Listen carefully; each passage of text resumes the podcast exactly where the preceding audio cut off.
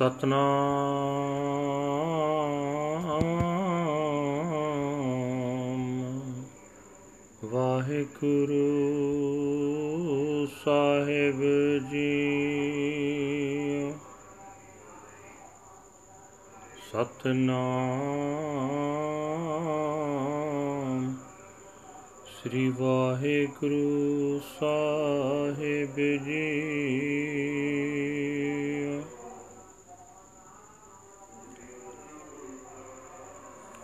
ਸ਼ਲੋਕ ਮਹਲਾ ਤੀਜਾ।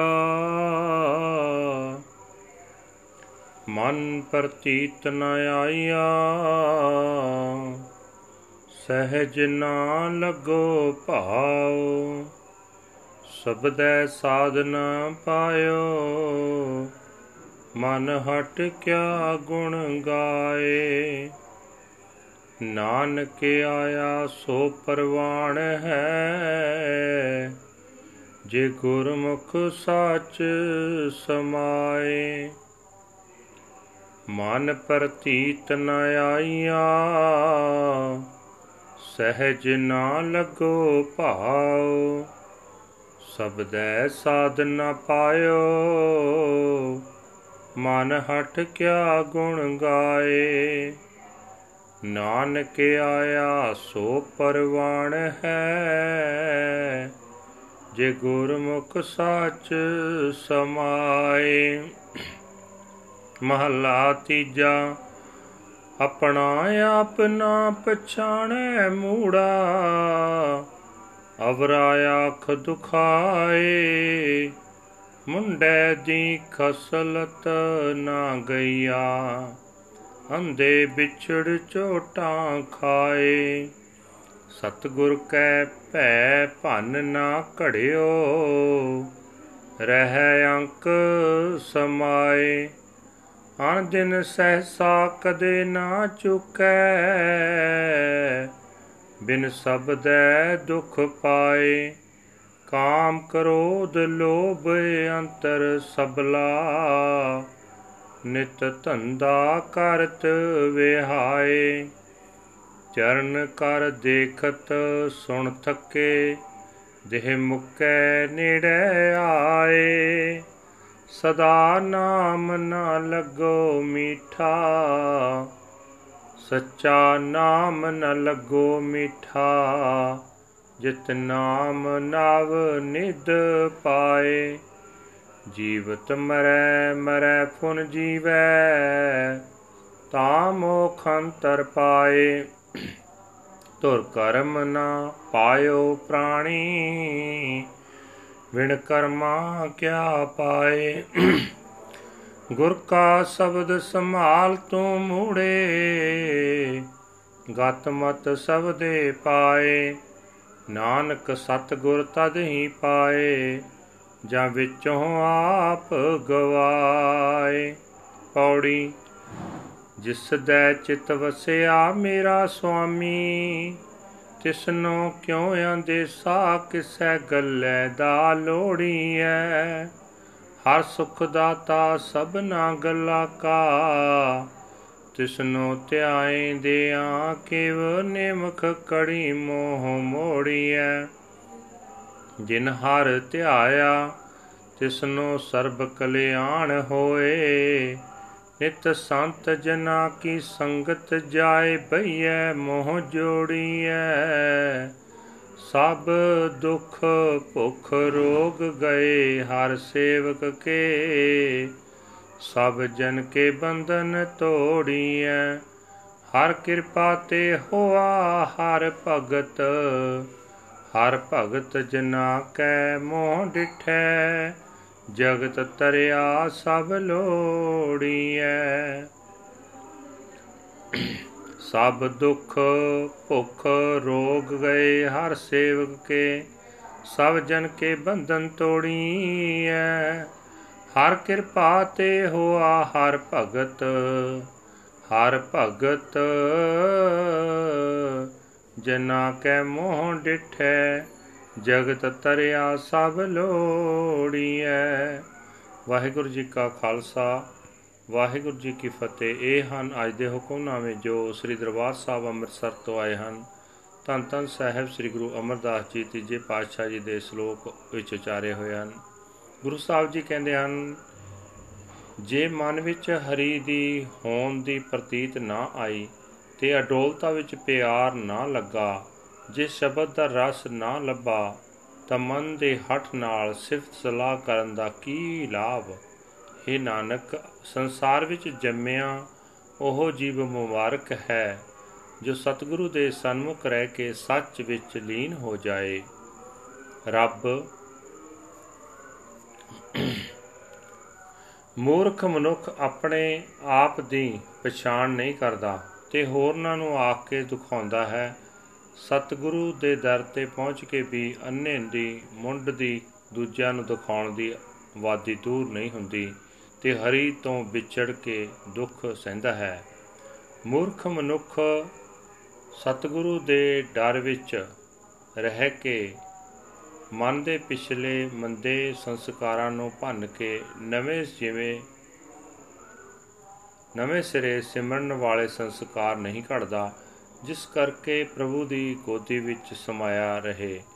ਹਰ ਰੋਜ਼ ਕਿਸੇ ਵੇਲੇ ਵੀ ਉਸ ਦੀ ਚਿੰਤਾ ਦੂਰ ਨਹੀਂ ਹੁੰਦੀ ਸ਼ਬਦ ਦਾ ਆਸਰਾ ਲੈਣ ਤੋਂ ਬਿਨਾ ਦੁੱਖ ਪਾਉਂਦਾ ਹੈ। ਮੂਰਖ ਦੇ ਹਿਰਦੇ ਵਿੱਚ ਕਾਮ, ਕ੍ਰੋਧ ਤੇ ਲੋਭ ਜੋਰਾਂ ਵਿੱਚ ਹੈ ਤੇ ਸਦਾ ਧੰਦੇ ਕਰਦਿਆਂ ਉਮਰ ਗੁਜ਼ਰਦੀ ਹੈ। ਪੈਰ ਹੱਥ ਅੱਖੀਆਂ ਵੇਖ ਵੇਖ ਕੇ ਤੇ ਕੰਨ ਸੁਣ ਸੁਣ ਕੇ ਥੱਕ ਗਏ ਹਨ। ਉਮਰ ਦੇ ਦਿਨ ਮੁੱਕ ਗਏ ਹਨ। ਮਰਨ ਦੇ ਦਿਨ ਨੇੜੇ ਆ ਗਏ ਹਨ।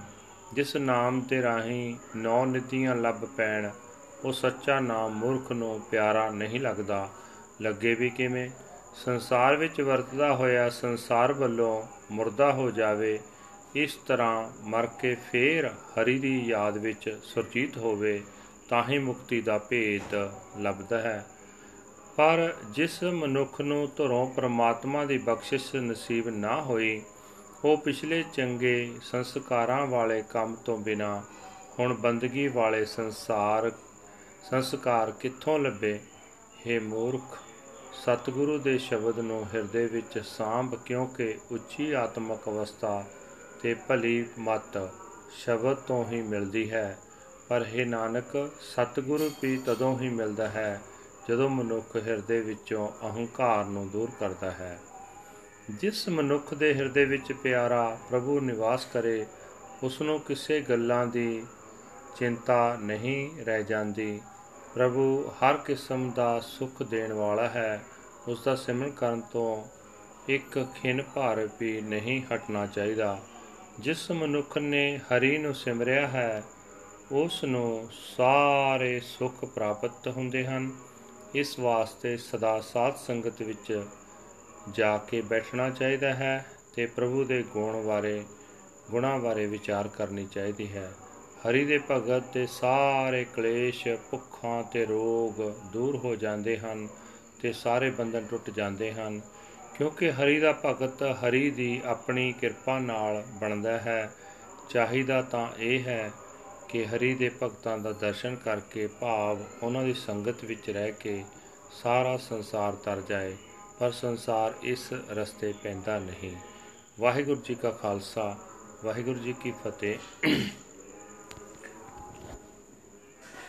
This is the today's Hukamnama from Sri Darbar Sahib Amritsar uttered by our fifth uh, third Guru Guru Amar Das Ji under Sloka Slok third Mahal O mind you have no faith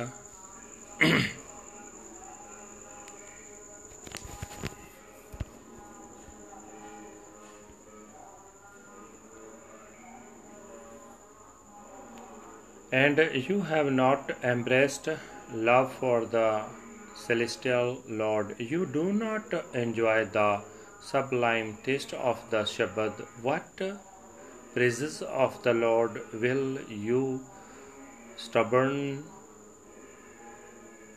mindedly sing? O Nanak, one's coming into the world is approved if as Gurmukh he merges into the true Lord. Third Mahal. The fool does not understand his own self. He annoys others with his speech. His uh, un- underlying nature does not leave him separated from the Lord. He is uh, beaten. He has not changed and reformed himself in fear of the true Guru so that he might merge in the lap of God. Night and day, his doubts never stop. Without the word of the Shabad, he suffers in pain. Sexual desire, anger, and uh, greed are very powerful within. He passes his life constantly entangled in worldly, worldly affairs. His feet, hands, eyes, and ears are exhausted. His days are numbered, and death is approaching. The true name does not seem sweet to him, the name by which the nine treasures are obtained, but he, if he remains dead while yet alive, then by so dying he truly lives. Thus he attains liberation, but if he is not blessed with the such predestined karma, then without his karma, what can be obtained? Meditate on the word of the Guru's Shabad, you fool. Through the Shabad you shall obtain salvation and wisdom. O Nanak, he alone finds the true Guru who eradicates self conceit from within body. One whose consciousness is filled with my Lord and Master, why should he feel anxious about anything? The Lord is the giver of peace, the Lord of all things. Why would we turn our faces away from His meditation for a moment, even for an instant? One who meditates on the Lord obtains all pleasures and comforts. Let us go each and every day to sit in the society of the saints, all the pain, hunger, and disease of the Lord servant are eradicated. The bonds of all the humble beings are torn away by the Lord's grace. One becomes the Lord's devotee, beholding the face of the Lord's humble devotee, the whole world is saved and carried across. Waheguru ji ਕਾ ਖਾਲਸਾ ਵਾਹਿਗੁਰੂ ਜੀ ਕੀ ਫਤਿਹ